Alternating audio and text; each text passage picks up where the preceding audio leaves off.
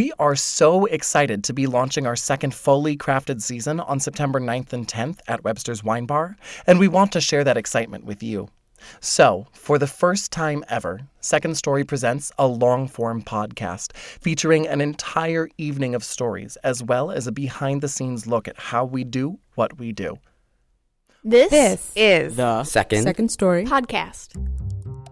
On this week's Second Story podcast, You never realize the power of your own words. we had the talk. And the truth is how sacred that is. That was the moment. we bring you four stories orbiting the theme Staying Alive Stories of Survival. How do we survive the impossible? And how do we move on after the experiences that shape our lives have passed? These stories answer these questions with the intimate insight that can only come from the individuals who lived through these moments. From a young woman at war with her own body to a friendship threatened by a single instance of not knowing, these stories explore the fight to stay alive. Our first teller of the show is a Chicago based writer and performer. This was her first performance for Second Story. With a piece titled Vulvicular Homicide, Second Story presents Robin Okrant.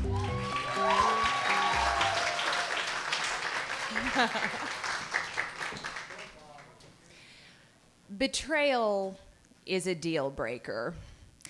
I'm somewhat flexible when it comes to other character defects and relationship mistakes, but betrayal is where I draw the line. I wasn't born with these high standards. I came to them through what behavioral therapists call experiential learning. Example The year 1996, I discovered a list written by my live in boyfriend cataloging all the women he slept with. It was chronological. I was number 86. And while I was cowed by the 85 women who paved his way to our relationship, I was more troubled that the list went to 104. Yes. Example the year 2000, I found out that a man I'd been dating was juggling two other girlfriends. When I called to confront the multitasker, he assured me, If you knew how much I cared about you, you wouldn't be so hurt.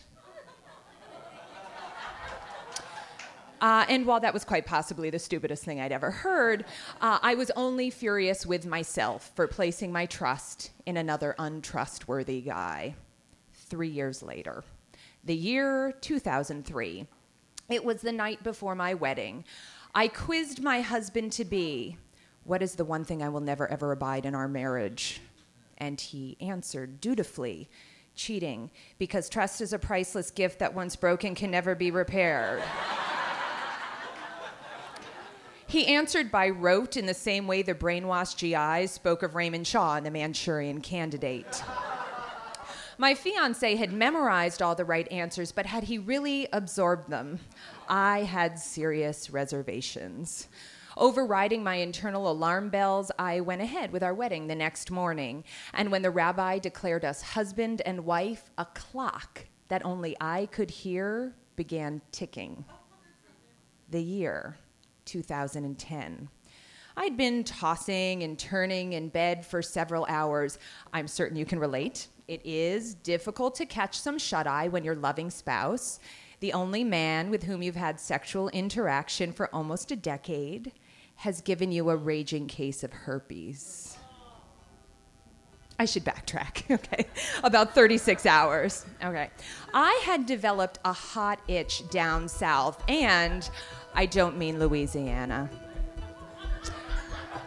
I was distracted by lady troubles. As the high school nurse would have whispered behind closed doors, I knew what to do. I made a beeline, or a V line, if you will, to Walgreens to pick up a tube of lady trouble ointment.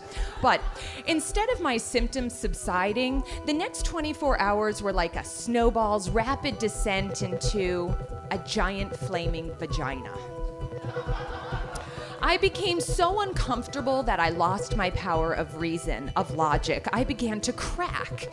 Desperate for relief, I evaluated every item in my refrigerator as a possible folk remedy for whatever was going down, for whatever was going down in Ladytown. I considered slapping a handful of yogurt between my legs, But we only had blueberry, and I didn't want to lose small fruit in my inflamed but precious flower. I needed a better picture of what was happening in my pants, so I ripped them off and squatted over a mirror. What I saw can only be compared to the time I visited the baboon exhibit at the Lincoln Park Zoo during during mating season. The female baboon's genitalia was engorged, wet, purple red, and kind of lopsided. They waved their lubricated come hither parts at the males and also smeared them across the glass that separated the animal kingdom from the horrified humans. Yes, right there. Those ladies had to have it. I, on the other hand, had to make this agony stop. My husband came home from work and he asked me what was wrong as I was uncharacteristically twitchy. Nothing, I said in a high pitched squeak, nervous that the truth would cause him to judge me unclean. After dinner, which I ate standing up, I scooped him a bowl of ice cream and then covertly slipped an ice pack in my underwear for a brief respite. Hours later, we went to bed. As usual, he fell asleep quickly and deeply, and drenched in sweat, I writhed, unable to find a comfortable position. I needed help. I leapt from bed, tore out of the bedroom, and turned to my favorite and trusted alternative healer the internet. I typed my symptoms into Google and turned up millions of results. And too agitated to read, I did an image search instead. Yeah. Yeah, that's when I discovered the alarming diagnosis for my red hot mama. I had escaped unscathed from STDs before I met my husband, so after seven years of marriage and a pledge of fidelity, who could have struck me down with this raging case of herpes? The most feasible culprit was currently snoring on the Tempur-Pedic. I couldn't decide which was worse the physical torment I'd been suffering or my husband's cheating. Like a diamond, betrayal is forever. And so are herpes. Long after my divorce, I would have a souvenir to eternally remind me that I had an inability to choose a loyal partner. I stalked into that bedroom and I sat on my husband's side of the bed. He looked so angelic when he slept. That's how you know when they're truly evil. When they can sleep without guilt. Feeling the weight of my stare, he woke with a start. Is, uh, is everything okay? He gulped, and I asked in my best Eastwood, circa fistful of dollars, Is there anything you want to tell me? He smelled like fear and shame, and the part of me that was smoldering and swollen was threatening to hulk out and commit vulvicular homicide. I have herpes, I hissed. And guess who gave them to me? Jim looked at me wide eyed. Who? Nice try, Romeo. Disgusted, I went into the bathroom and slathered on a cocktail of neosporin and the gel I brutally extracted from my aloe plant. Jim, now fully awake, came into the bathroom. How do you know you have herpes? He asked. I cited my sources WebMD, MayoClinic.com, and Wikipedia.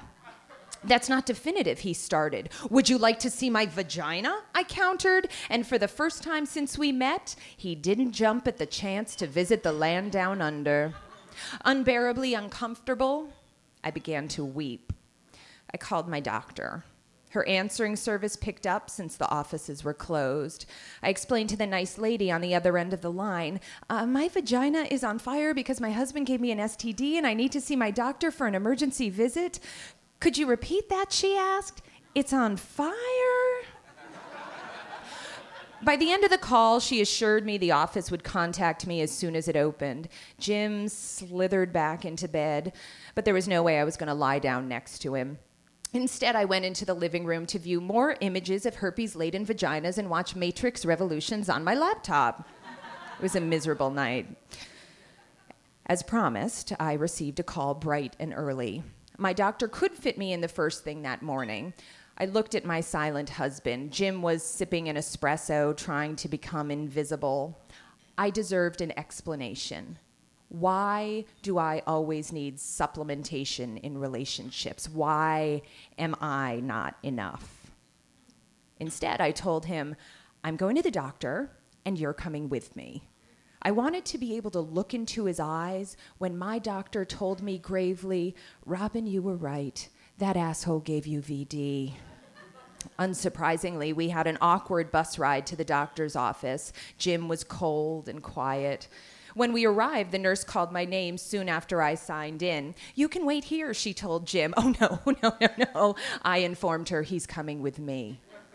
Then, then Jim and I waited in silence until Dr. B popped into the tiny exam room. She seemed to see surprised to see Jim as, as not many husbands accompany their wives to pelvic exams. I explained the reason for my visit the cheating, the internet, the blueberry yogurt. She nodded sagely and said, Let's take a look, shall we? I uh, swung my feet into the stirrups, and the doctor situated herself on a stool. And then she ducked between my legs to get a closer look at Chernobyl. wow, she said, this is awful. A phrase that, while pantsless with my legs splayed, I, I don't normally want to hear. Herpes? I asked, eyes darting to Jim, who was gritting his teeth. No, no, she said, this is. And my mind filled in the blank. Chlamydia? Crabs? Scabies, genital warts, gonorrhea, Hep B, Hep C, HIV, HPV, syphilis, trichomoniasis. What, what, what? This is, she said, by far the worst allergic reaction I've ever seen on someone's genitals. Have you changed your detergent recently? and then I realized, why, yes.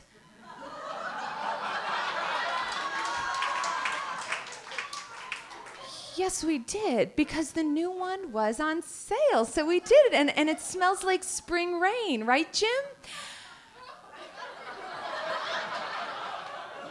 And Jim looked at me with, um, well, I wouldn't, I wouldn't call it relief exactly. I think I'd call it fury.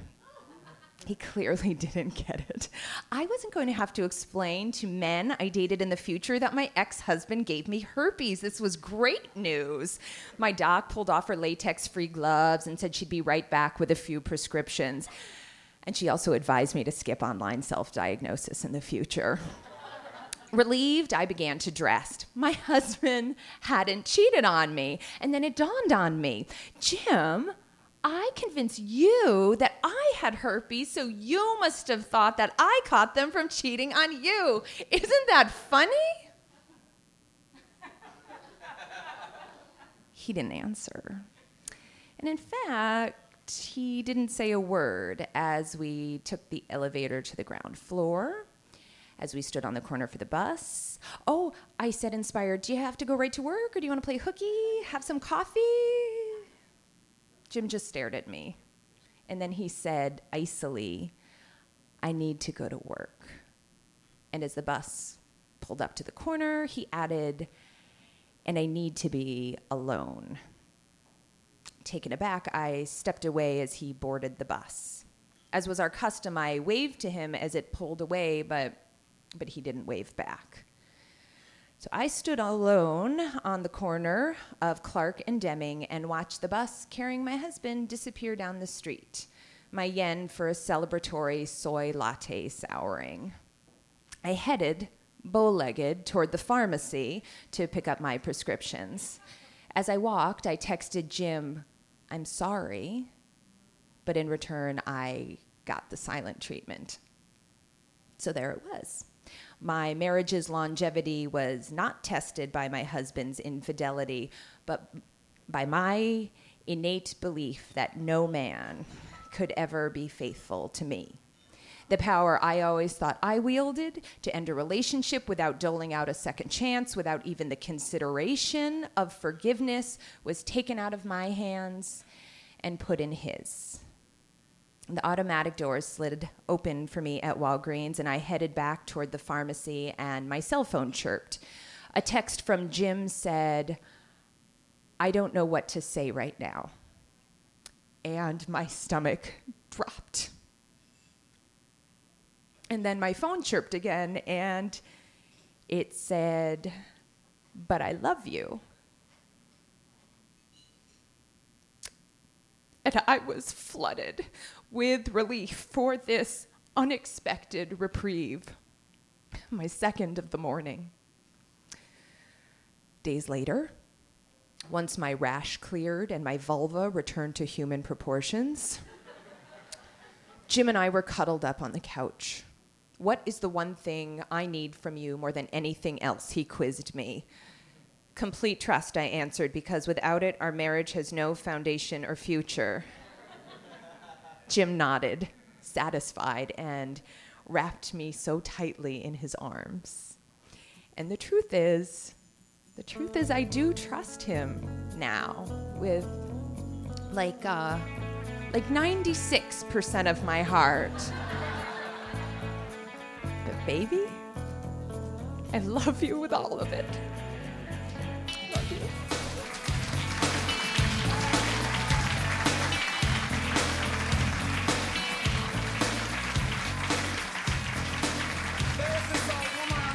I sat down with Robin in her beautiful apartment on the northwest side of Chicago to ask her how her story was received by the second story audience.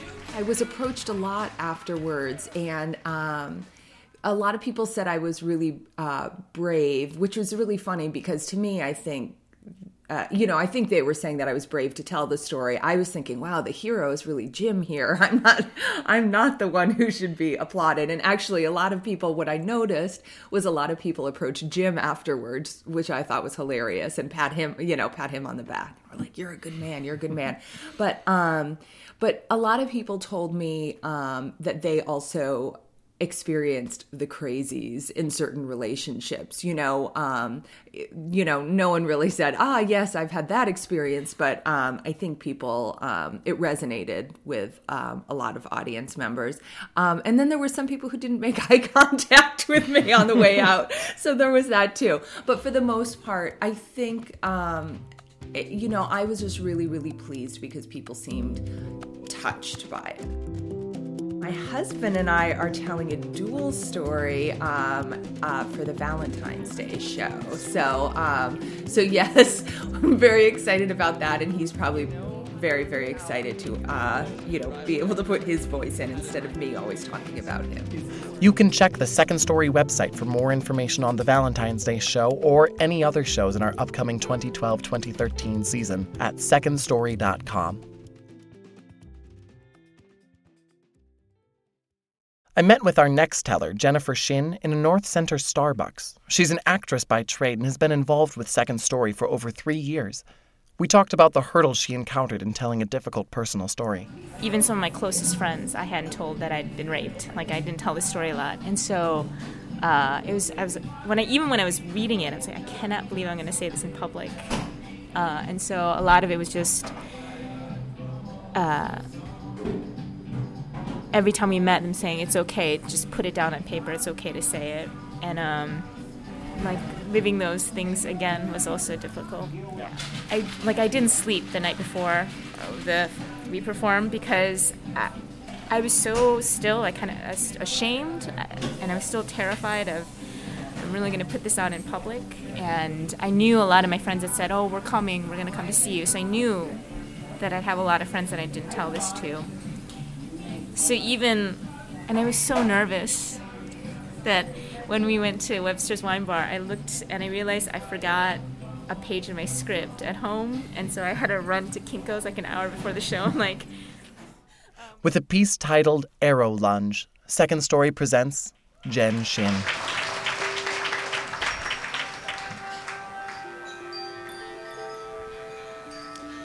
They're lying over blood red bolsters, looking nothing so much like carnage, the aftermath of a bloodbath.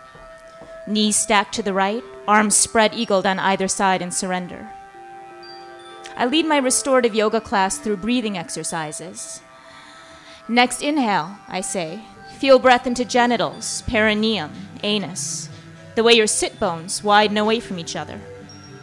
It's a big class that day 23 students, I move them into pigeon pose, right foot forward, bent at the knee, left leg extended long behind them. One thing that really fascinates me the more I practice, I say, is how all our experiences are carried in our bodies. Any experience, whether joyful or traumatic, is carried in our body. It's literally muscle memory. I pause, walk to a student, I put my hands on the center of their back, draw the heel of my right palm up, the heel of my left palm down. And watch her breath deepen and her torso melt into the bolster. I'm a yoga teacher. I'm a yoga teacher that doesn't understand my body. When I was 14, I was diagnosed with Turner syndrome. It's a defect in my chromosomes that means I have to be on hormone replacement therapy. I have to take a pill every day of my life to get my period. I'll probably never be able to get pregnant. I have a great deal of insecurity.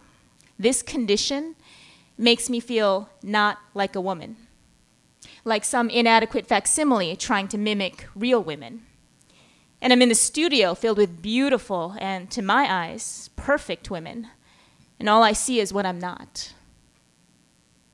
Isn't that horrible?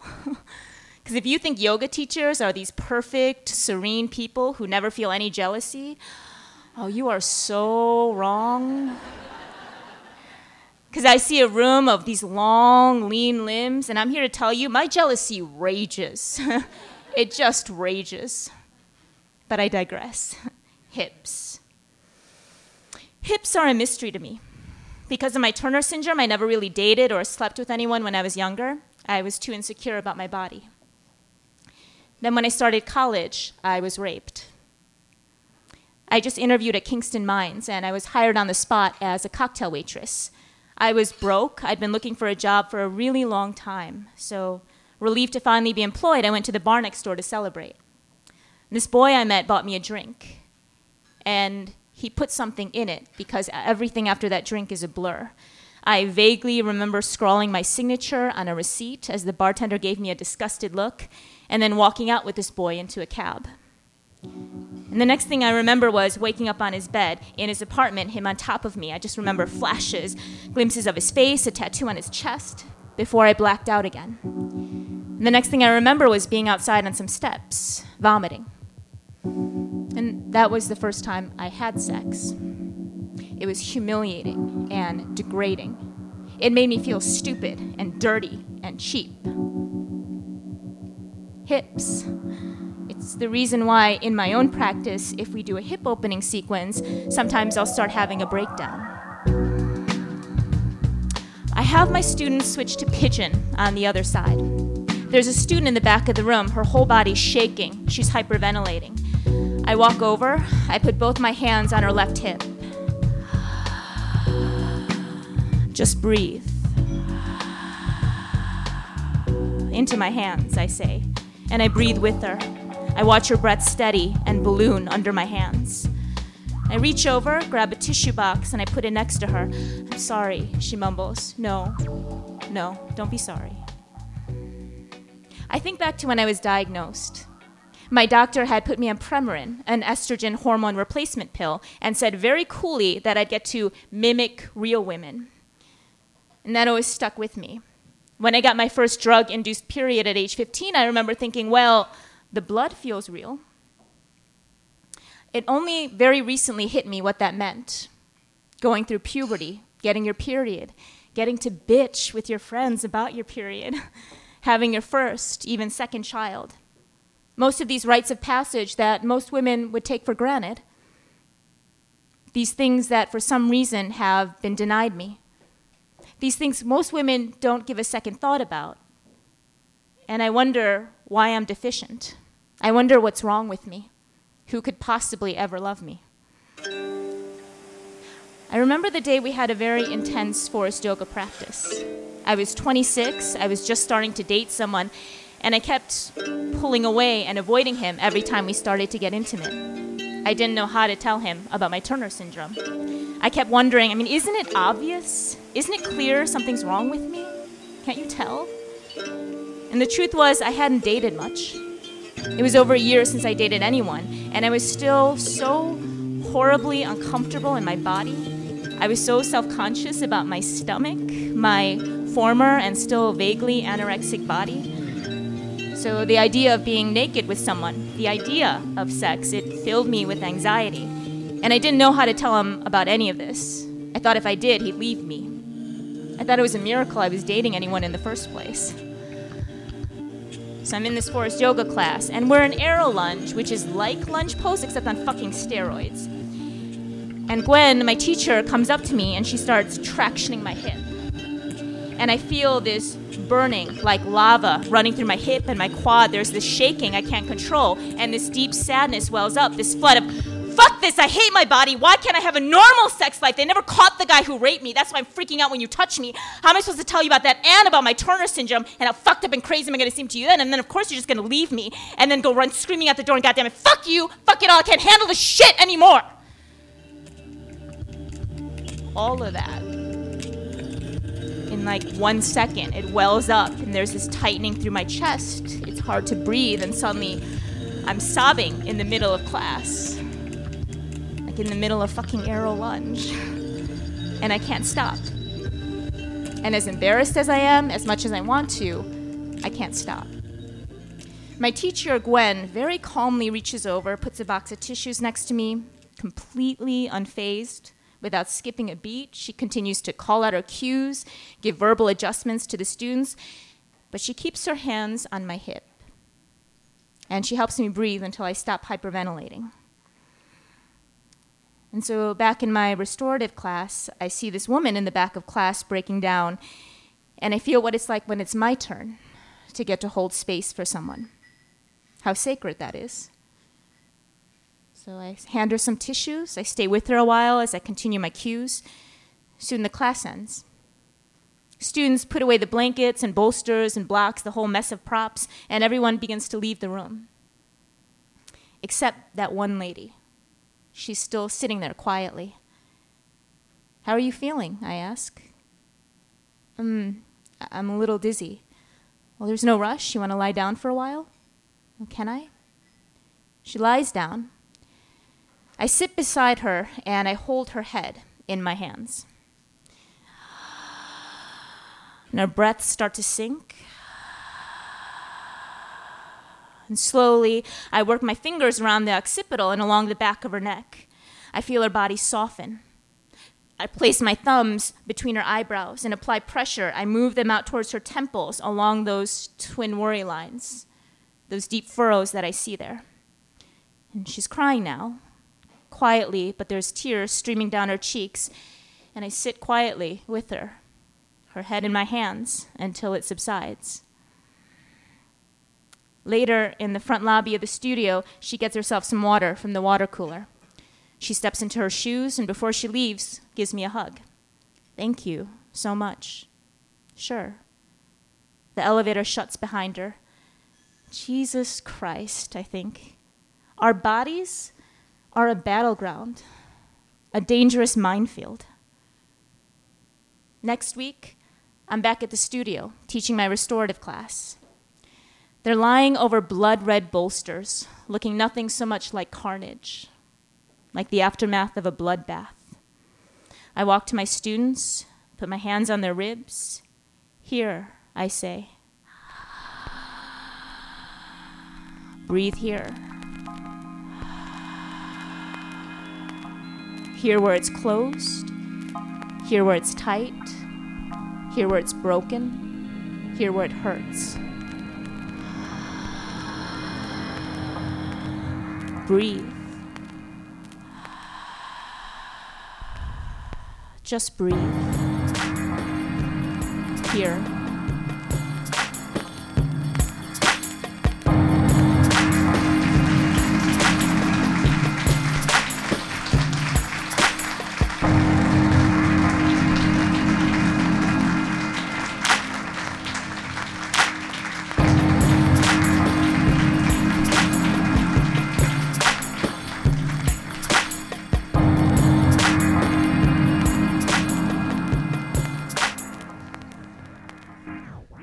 Second Story exists to host the ritual of shared stories, and it's not uncommon for audience members to have unique, powerful reactions to the stories that we share. I had a woman who found me on Facebook and who I didn't know, and she's like, I just want to tell you thank you so much for your story because I went through something like that, and uh, thank you for like putting my story out there too, which was incredible. Um, part of the story, I also talk about how I have this condition. It's called Turner syndrome. Uh, but what was amazing was this woman was in the audience who also had Turner syndrome. She happened to be there, and so she said, "Thank you so much," because I never had anyone talk about that. Like, thank you for telling your story because now I know that I'm not the only one. Second Story is an organization with roots in the literary and theatrical traditions and is steeped in collaboration at every level of creation. One of the vital roles in each Second Story performance is the role of a curator, an individual who leads the storytellers in the writing process, ensuring that the work breathes and flows on the page before we ask the tellers to perform. I've talked with two Second Story curators, C.P. Chang and Bobby Biedrzycki, on the curation process. The line that we use is that the curator is the artistic director for the event. Their primary task is to develop the stories to a place on the page where they can then be lifted off the page. Help them discover the best story that they can tell. So, a large part of the development process takes place in small group with the storytellers and the curator leading them in a drafting process where they are all working on drafts and bringing them in and reading to each other. And you get laughs out of the other stories, or people ask questions afterwards saying, I didn't understand why the sister did this thing, or who was this person, or how old were you when this happened? So questions come out from your from your first audience, and that helps the storyteller develop their stories. And that goes on for about two months. I like to say making sure that everything is kind of second story stamped and approved. But for each individual storyteller, it'll it'll be almost a personal relationship because um, you might have a person saying, "I need a little help," and I, as curator, will field questions over email or in phone calls. If somebody says, "I'm really struggling with this scene," or "I don't know how to talk about this part of my past in the present tense," and you can work with them one on one. So Second Story just completed its first fully crafted season of stories themed Know Thyself. I asked Bobby and CP about the exciting challenges wrought by curating works not only for specific shows, but for a season theme as well. Last year was our first time, and we, we went to our mission, vision, and values, and we chose the theme Know Thyself with the idea that one can't really be of service to their community or to the ones they love without knowing themselves very well first. This year is a call to action, and it's very much kind of the next step in that process. Once you know yourself, a call to action requires you that you know who you are that when in this moment where you have to make a choice and make a decision hey you have to be grounded in who you are that was the idea you know find these moments when people were called to action what were these moments and experiences that moved people to act on certain things in one of our examples sometimes you're not one of the stories sometimes you're not grounded in who you are and sometimes you take a misstep, take a bad mistake, make a bad mistake. We take something like a call to action and then we break apart all the different ways an individual or a group of people might be called to action. And then, and you know, this started last November, you know, or December when we started d- distributing the ideas around uh, all these different ways one can be called to action out to our company, out to our collective, out to our season ensemble members, out to the larger second story community, and said, What do you guys got? When you get four people in a room telling stories, the style of the story, the tenor of the stories will sort of influence each other. And that takes this singular theme and just sort of like allows it to um, expand in dimensions. If one were to attend one show, it could be a standalone conversation about a call to action. If one were to attend three shows out of the season, they might see that conversation evolving on what it means to be called to action. And if you were, you know, lucky enough to attend every show, all 10 shows in the season, I think that you would see a very clear um, through line and a very interesting conversation around what it means to be called to action. We at Second Story would love to hear your voice in this conversation. Second Story is a permeable, evolving organization, always embracing new voices, exciting collaborators, and fresh eyes and ears. We can only create conversation and build community through stories if there are energetic artists and audiences involved in the process. To join the conversation, visit secondstory.com. Our third teller of the podcast is Second Story company member Darwin Jones. I asked him about the inspiration behind his story. The story is about um, the concept of having a father after you've grown out, grown up, not having a father, basically. So it's about that relationship with somebody uh, and all the expectations you put on that person. Not only having expectations for him, mm-hmm. but then suddenly turning the mirror towards yourself and saying, "What expectations does he have of me?" Mm-hmm. Telling his story, I'll dance at your wedding.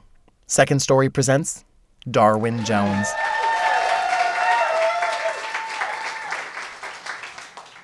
This was the way he bargained. It would be get me a cup of coffee and I'll dance at your wedding. Mow the lawn and I'll dance at your wedding. Keep quiet in church and I'll dance at your wedding. There was really no bargain to it, but I did what he wanted anyway. See, for the first 10 years of my life, I didn't have a dad. But then mom married Bob. Suddenly, I had this image of a father doling out hugs and healthy doses of sage advice like Mr. Brady or John Boy's dad. And I wanted that.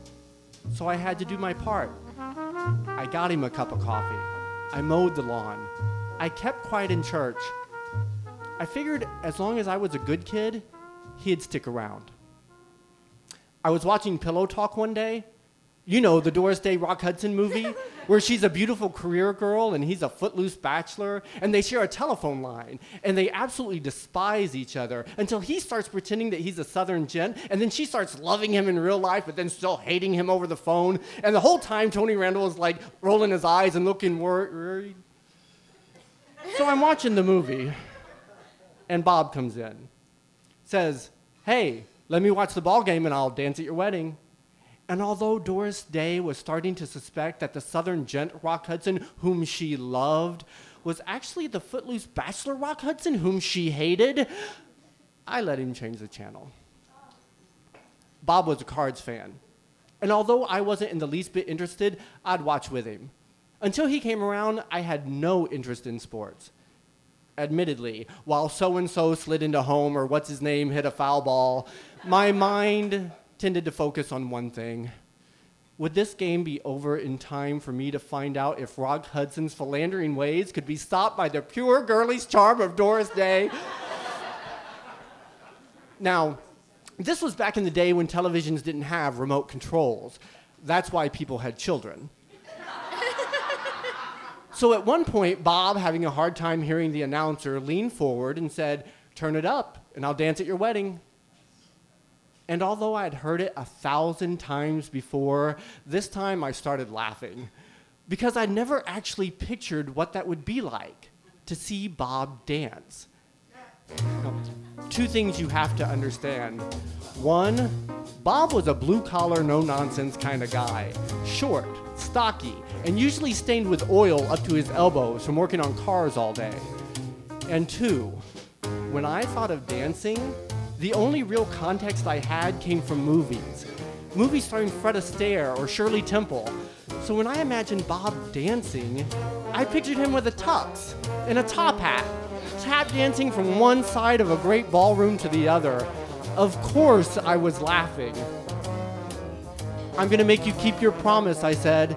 There'll be a whole part of my wedding just for your dance, with a spotlight and everything. Bob grinned. Well, I'll worry about that when the time gets here, Squirt. You don't even have a girlfriend yet. He was right. I was severely aware of that fact. See, things were changing at school. Before, I had a routine lunch with Becky, where she'd always share her Twinkies or her oatmeal cream pies, and then recess hanging out with Curtis and Doug. We'd sneak down to the creek, kick off our shoes, roll up our pants, and try to r- catch as many crawdads as we could before class started again. But then, Becky started sitting at Tim Womble's table, and he started getting the other half of her desserts. And recess got screwed up because Melissa Finster started following us down to the creek. Curtis and Doug acted all girl crazy around her, so when Melissa decided that crawdads were gross, they started following her around, put taking turns pushing her on the swings and stuff like that. That was gross. So yeah, I was very aware that I didn't have a girlfriend, but I didn't need one. I had my bike, I had my books, I had board games. I was good. I looked back at the television, at the baseball game, And I tried to focus on what inning they were in or how many strikes the batter had, but I couldn't. I kept thinking about my girl problems, and I wondered, what would Rock Hudson do? then I had it. I'm going to marry Doris Day, I said. Doris Day. No, Bob looked confused, which confused me. I mean, what's wrong with Doris Day? Why her? Bob asked. Well, she's pretty, and she can sing calypso while she does the dishes. or sing Que Sera Sera at backyard barbecues. Que Sera Sera. Yeah, you know, whatever will be, will be. Bob quietly looked back toward the television. I knew Doris Day was wrong somehow, but I didn't know why. When a commercial came on, he went to the side table where my mom kept all of her magazines. He rummaged through and then he pitched one my way. What about her? Ann-Margret was on the cover. Well, I said, she's pretty, but her singing comes across kind of forced. her singing, who cares about her singing? Look at those. He pointed, and my eyes followed his finger. And for just a split second, I thought he meant her outfit. her top, in particular. I mean, it was blue and glittery and tight and low, and suddenly I knew he didn't mean her top. Look at those lungs, boy. Oh. Yeah, I said. I got that feeling that I sometimes had hanging out with my friends, like I was doing something wrong, like I wasn't fitting in. So I did what I always did when that feeling crept in. I took a step back. I tried to blend. I went stealth. The last thing you want when you're feeling different was to bring attention to yourself. I don't remember the rest of the ball game or if I got if I caught the last of the movie or not, but I remember a few weeks later, Bob asked me to go clean up the garage, which was weird. Usually we were told to stay out of there. But I went. Right there on the tool counter sat another magazine, a Playboy. It was just a moment, my Doris Day moment, but it shifted things. Bob had figured it out. I hadn't yet, but he had.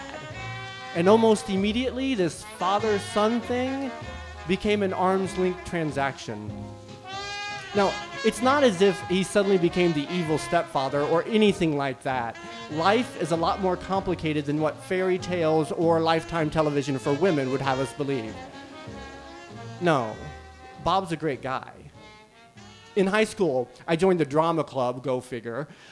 And although Bob had never been to a play in his life, and I'm sure would have rather been going to baseball games, he attended each and every one. Actually, looked forward to them. When I graduated, he had said that he was going to miss seeing my plays. And when I was in college, I had this junky Aries K car that was always giving me trouble. So I was constantly calling Bob. Our conversations consisted of me imitating the noise my car was making, and Bob relying on my abilities to replicate those sounds, pinpointing whatever mechanical problem was causing it. It was like the lamest game show you have ever invented. and if I was successful in that imitation, the only thing I won was a lecture on how often a car needed an oil change or that those little warning lights actually require action.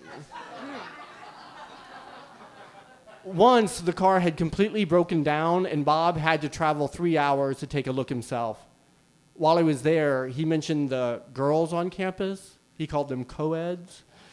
He was all wink, wink, nudge, nudge about it, but the comments fell flat for both of us. Eventually, I graduated from college. After I'd become a little more comfortable in my own skin, we had the talk. It was brief. I told him and my mom, and he said, I remember it clearly because we were on the front porch. He was looking out over the yard, which they called our little acre. My mom was sitting next to him, wiping her eyes with Kleenex. But Bob just gazed forward until finally he reached up, he rubbed his chin, and he said, I always knew. And that was that. We never talked about it again. Eventually, I started dating someone, and it came time for everyone to meet. I called my mom to tell her I was coming home, and she was excited. She was always excited when I was coming home. But then I told her I was bringing someone. And there was that nervous pause, but I pushed. She almost shut down completely. Mom, what? Well, I don't know what Bob's going to think. Another long pause. We'll have to put you in separate bedrooms. Now, I have older siblings. I'd heard the nobody sleeps together under this roof unless they're married rule recited on more than one occasion. And it would have been easy to chalk this up as mom just enforcing that rule, but she usually didn't cover it over the phone. I was surprised that she would even address it. I mean, I've been navigating these waters for my whole life. I knew what to do in order to fit in, in order to be the good kid. I tiptoed around subjects. I avoided bringing attention to myself. I went stealth. When I was 27, I got married. The room was full. During the ceremony, I looked out into the faces my mom, my sisters and brothers, my nieces and nephews, a ton of friends.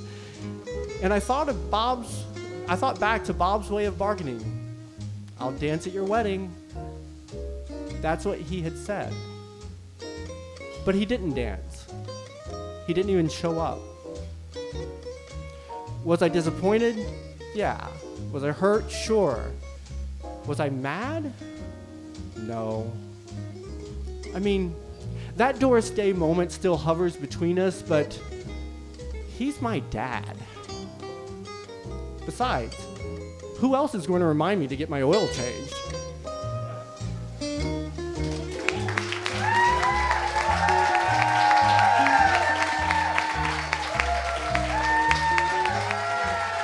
That was Darwin Jones.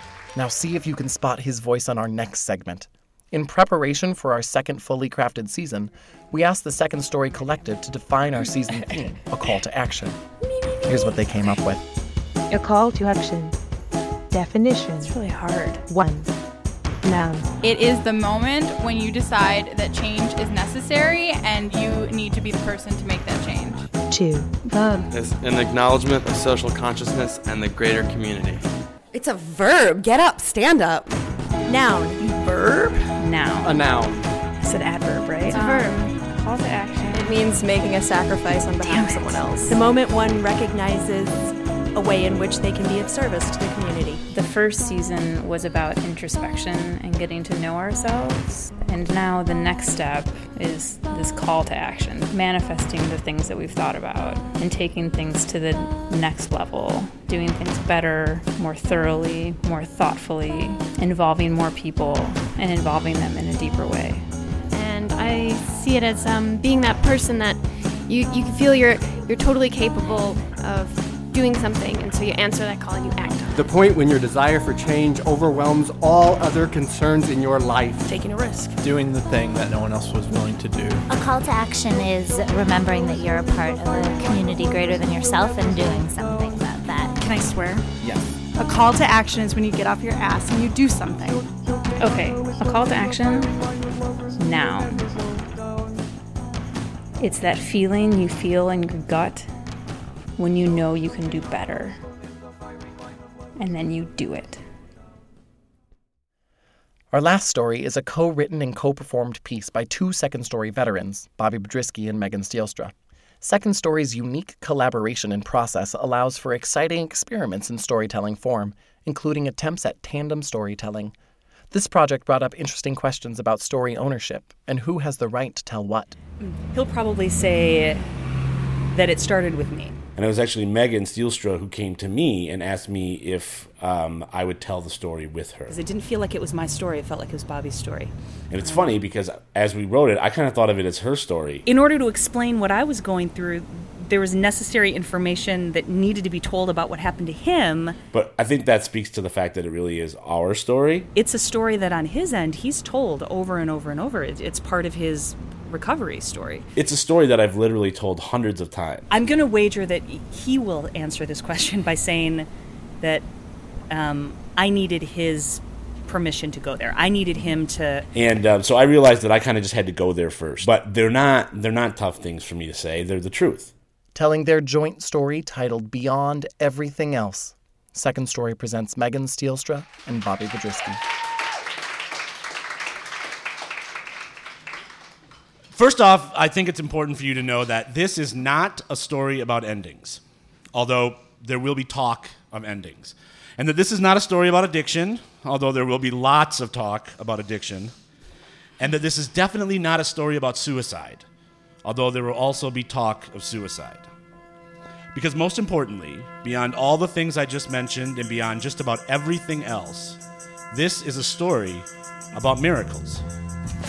It's October 2009, the last night of Second Story's very first West Coast tour. I was sitting alone on the back patio of the Bookwalter Vineyard in Washington State, drinking a hot off the presses Pinot Noir out of a very fancy glass, which for some reason always makes the wine taste better.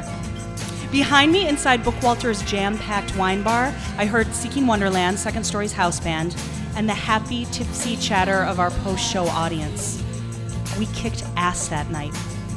We kicked ass all three nights, opening the Wordstock Lit Festival in Portland, and then two sold out shows on the vineyard, surrounded on all sides by grapes, and above us, stars. You can never really see them from the city, but out there, it was one of those moments where you understand how enormous the world really is. That's when Bobby sat down next to me. He's a storyteller. He's also my friend. He is also, I had recently learned, learned in fact one week earlier, the day before we flew to Portland, an alcoholic. Friends of ours listening to this tonight might wonder how I didn't know, how I didn't see. I have asked myself this same question a thousand times, and every answer sucks. I, I didn't want to see. I was too busy to see. Maybe we weren't that close. Maybe we never hung out at night. Maybe he didn't even care what I thought, and he damn sure didn't want to change. At least not until that last night of our tour, when he sat down next to me under the stars. He was holding a drink. After the week we had just had, he had the nerve to sit down next to me holding a glass of fucking wine. I, I looked at it, n- not at him, just the glass. And you know what he said? He said, I'm done. he held it up, studying the contents like a map. I'm not going to drink anymore. Maybe some of you have heard these words before. Hell, maybe some of you have said them. Last drink ever? Right. That'd be a fucking miracle. So, where do I begin a story about miracles? Well, this one starts at the bottom. In October 2009, I was suicidal. That Tuesday morning before we left for Portland, I found myself standing on a train platform in Edgewater, ready to die. This didn't happen overnight. I'd been struggling for years with depression, anxiety, and a long time addiction to drugs and alcohol. A close friend had died the year before I had found him in the apartment we shared, and the image of his dead body was burned into my mind. Life had been getting progressively hazy, but right then, standing on that train platform, life was beyond hazy. Life was pitch black. That same morning, I woke up to the voicemails. Bobby didn't show up for rehearsal. He didn't show up for our meeting. He didn't show up to teach his morning class, and no one knew where he was. In 24 horribly short hours, I was supposed to get on a plane with Bobby, three other storytellers, and a nine piece band. Our artistic director, Amanda, had gone to Portland ahead to rent cars, and before she'd left, she'd said, Just promise me you will get all of them on the plane. In their seats, belts fastened. If I could find Bobby, I'd belt him to the fucking wings. I'd been on a three day drug and alcohol bender brought on by increasing anxiety attacks, or had I been coming off a three day anxiety attack brought on by drugs and alcohol? When dealing with these two afflictions, it's often hard to tell which is which. Those of you out there that have battled any or all of these issues would probably agree that suicide is always an option. For me, though, it was usually a ways down the line. Like, if this, this, this, or this doesn't work out, then I can always just kill myself. I know, it sounds grim, but when you live with it for long enough, it just becomes your reality. But that day before we left for Portland, suicide was no longer plan E, F, or G. Suicide was plan A ish. I'd been staying with Amanda, our artistic director, and her boyfriend Nick, and that morning when I left their condo, I was pretty sure that I was going to kill myself. By the time our friend Julia called, I was wrecked. Did you hear from Bobby? We said at the same time. No, we said at the same time. And then, cautiously, she asked if I had keys to Amanda's. At the time, I ran workshops for Second Story out of her and Nick's living room. Sure, I told Julia, I have keys. And, and then she said it. You know what this weekend is, right? And suddenly, none of it mattered. Who cared about our stupid tour, our stupid stories? The year before, almost to the date, Bobby had walked into his friend's bedroom and found him dead. And now, Bobby was missing. And the only one with the keys was me. Standing on that train platform, Standing in front of Bobby's bedroom door, I wasn't scared. I was so scared. I actually felt kind of calm. I'd already looked everywhere else in the house the, the living room, dining room, kitchen, bedroom, two offices, five closets, walk in pantry, behind two shower curtains, sunroom, back porch, garage. Each step an attempt to avoid the bedroom. Because honestly, I still hadn't decided if I was going to do it. if he was going to do it, that would be the place. I mean, you don't decide until you decide, right? I reached for the doorknob. The tracks started to rumble. It was kind of like watching a movie. They were getting louder. When you already know what's going to happen. The train got close And you yell, no, don't do it at the characters like they can hear you. And as the train pulled into the station, I had this thought. Nick and Amanda just purchased the condo I was living in. If I killed myself here on these L tracks a block away, they would never escape that.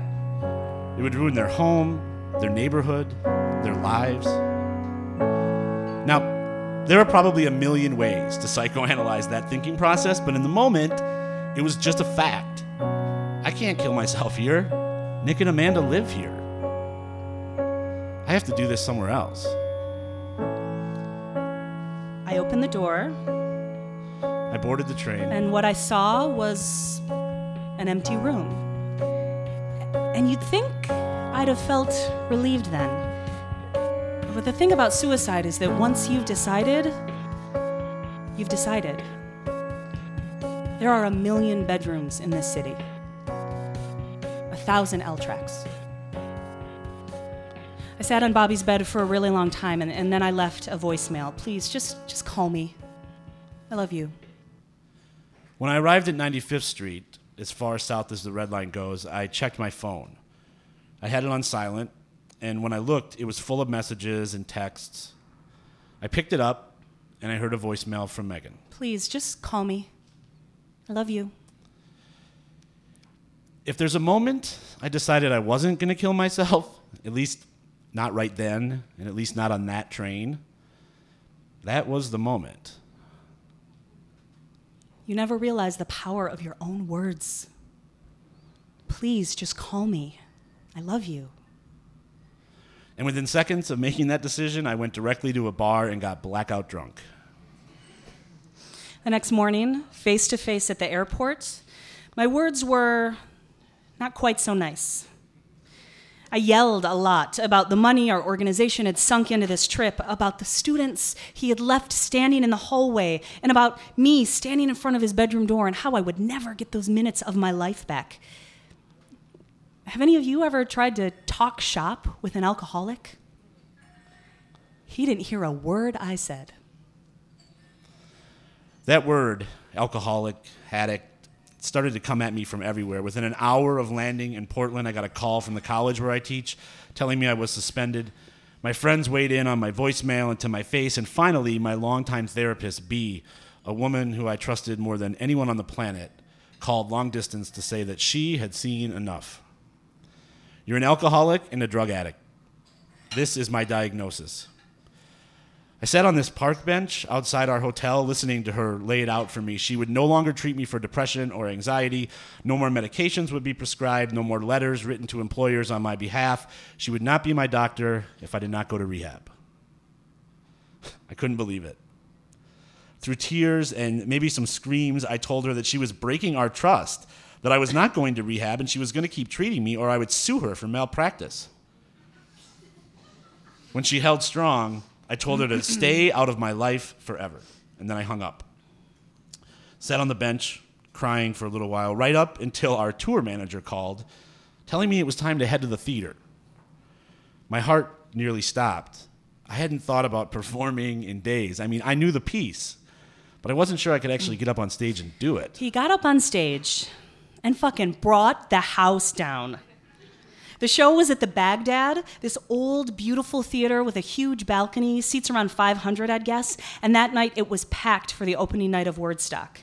When Bobby performed, the crowd went crazy. Honestly, I don't remember any of that. His story was about sitting in a strip club and seeing, on the pole, dancing, the first girl he ever slept with. Right? He was 15 years old, so in love with her, and, and get this, she asks him to get her pregnant so she could trap her boyfriend. And Bobby did it. He slept with her.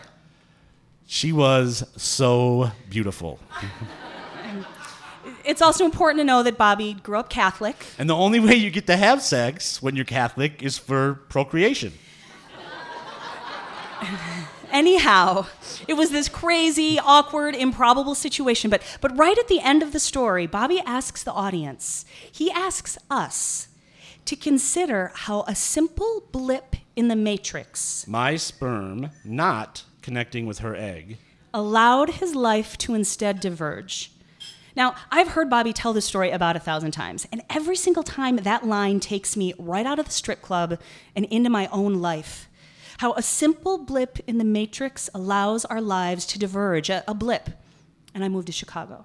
A blip, and I meet my husband. A, a blip, and I'm sitting here in this chair tonight with all of you. But, but back then, sitting in the balcony at the Baghdad Theater watching 500 people hanging on Bobby's every word, I, I wondered if that moment for him could be one of those blips. The next morning, we drove two hours to Bookwalter Vineyard in Washington State and did two more shows on consecutive nights. Most of that was also a blur until the last night of the tour, when I sat down next to Megan, drinking her hot off the presses Pinot Noir out of a very fancy glass. And it was there, staring out over acres and acres of grapes, that it happened. Call it a spiritual experience or the hand of God or the universe or whatever you like but I had a moment. It happened this fast. One minute, I very much believed that I would drink forever, and the next, I knew I was done. Have you ever been in the presence of a miracle? It was like remembering something. I, I didn't know it at the time, of course. Where I'd left my keys. At the time, I doubted every word that came out of his mouth. Or a book I'd hidden somewhere. But now, three years later, it was over. after watching him every day slay dragons so huge and deadly and terrifying, they, they could level this city. I turned to Megan, stunned by the words that were about to fall out of my mouth. I said, I'm done. He held up the glass, studying the contents like a map. I'm not going to drink anymore. And then he put it down. We sat there watching the stars, all these little tiny blips in the matrix. In the city, you can never really see them, but, but out there, it was one of those moments where you understand how miraculous this world really is.